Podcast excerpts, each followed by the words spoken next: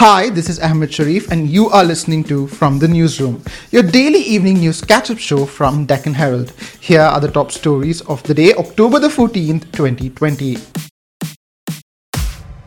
A vaccine against COVID 19 will be first made accessible to those who need it most, regardless of the fact that if they can afford it or not. The committee created to decide who gets the vaccine first said. The Union Ministry for Health and Family Welfare is hoping to distribute about 400 to 500 million in the country by the middle of next year. On Tuesday, Union Health Minister Dr. Harshvardhan met a group of ministers to talk about strategies that need to be adopted to distribute COVID 19 vaccines when it gets released.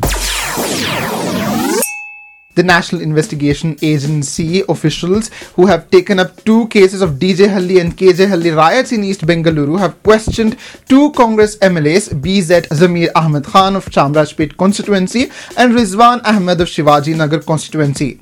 According to NIA officials, the two MLAs have been asked to appear for questioning if summoned again. Zamir was questioned on Monday while Rizwan was questioned on Tuesday. Zamir and Rizwan were summoned by the NIA to explain their presence at the riot spot on August the 11th and why were they seen in many videos talking to locals and police officers.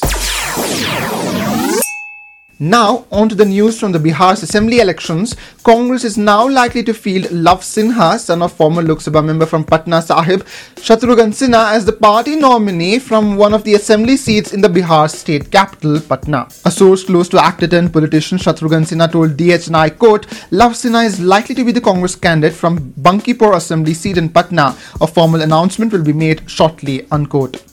Chief Minister Nitish Kumar, after two days of virtual rallies, held four short rallies on the ground in Bihar today.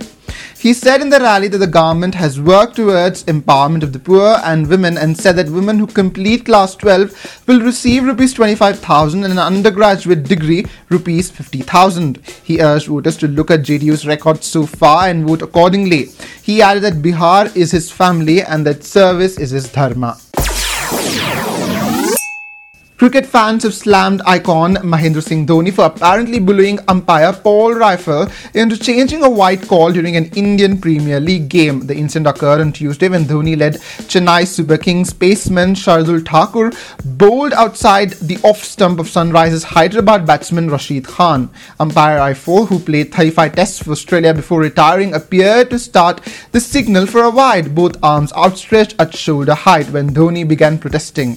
Reiffel then seemed to change his mind midway through the signal and the ball went down as legitimate in the crucial penultimate over of Hyderabad's unsuccessful chase of 168 deaths directly or indirectly attributable to the first wave of COVID 19 infections across 21 wealthy nations earlier this year exceeded government tallies by 20% on average, according to a study.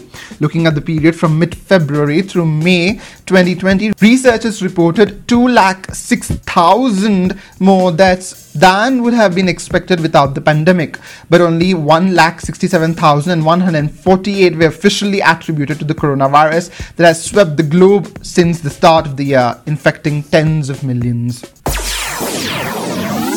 That's it today from the newsroom. Tune in tomorrow morning for our feature show, The Lead. If you like this show, please share this podcast with your friends, family, and on social media. Do rate and review us on Apple Podcasts. Yes, we are on Apple Podcasts, Google Podcasts, Spotify, and wherever you listen to podcasts. For latest news and top stories of the day, log on to www.deccanherald.com or visit the Deccan Herald app. Subscribe to our Telegram channel at t.me slash Deccan Herald News.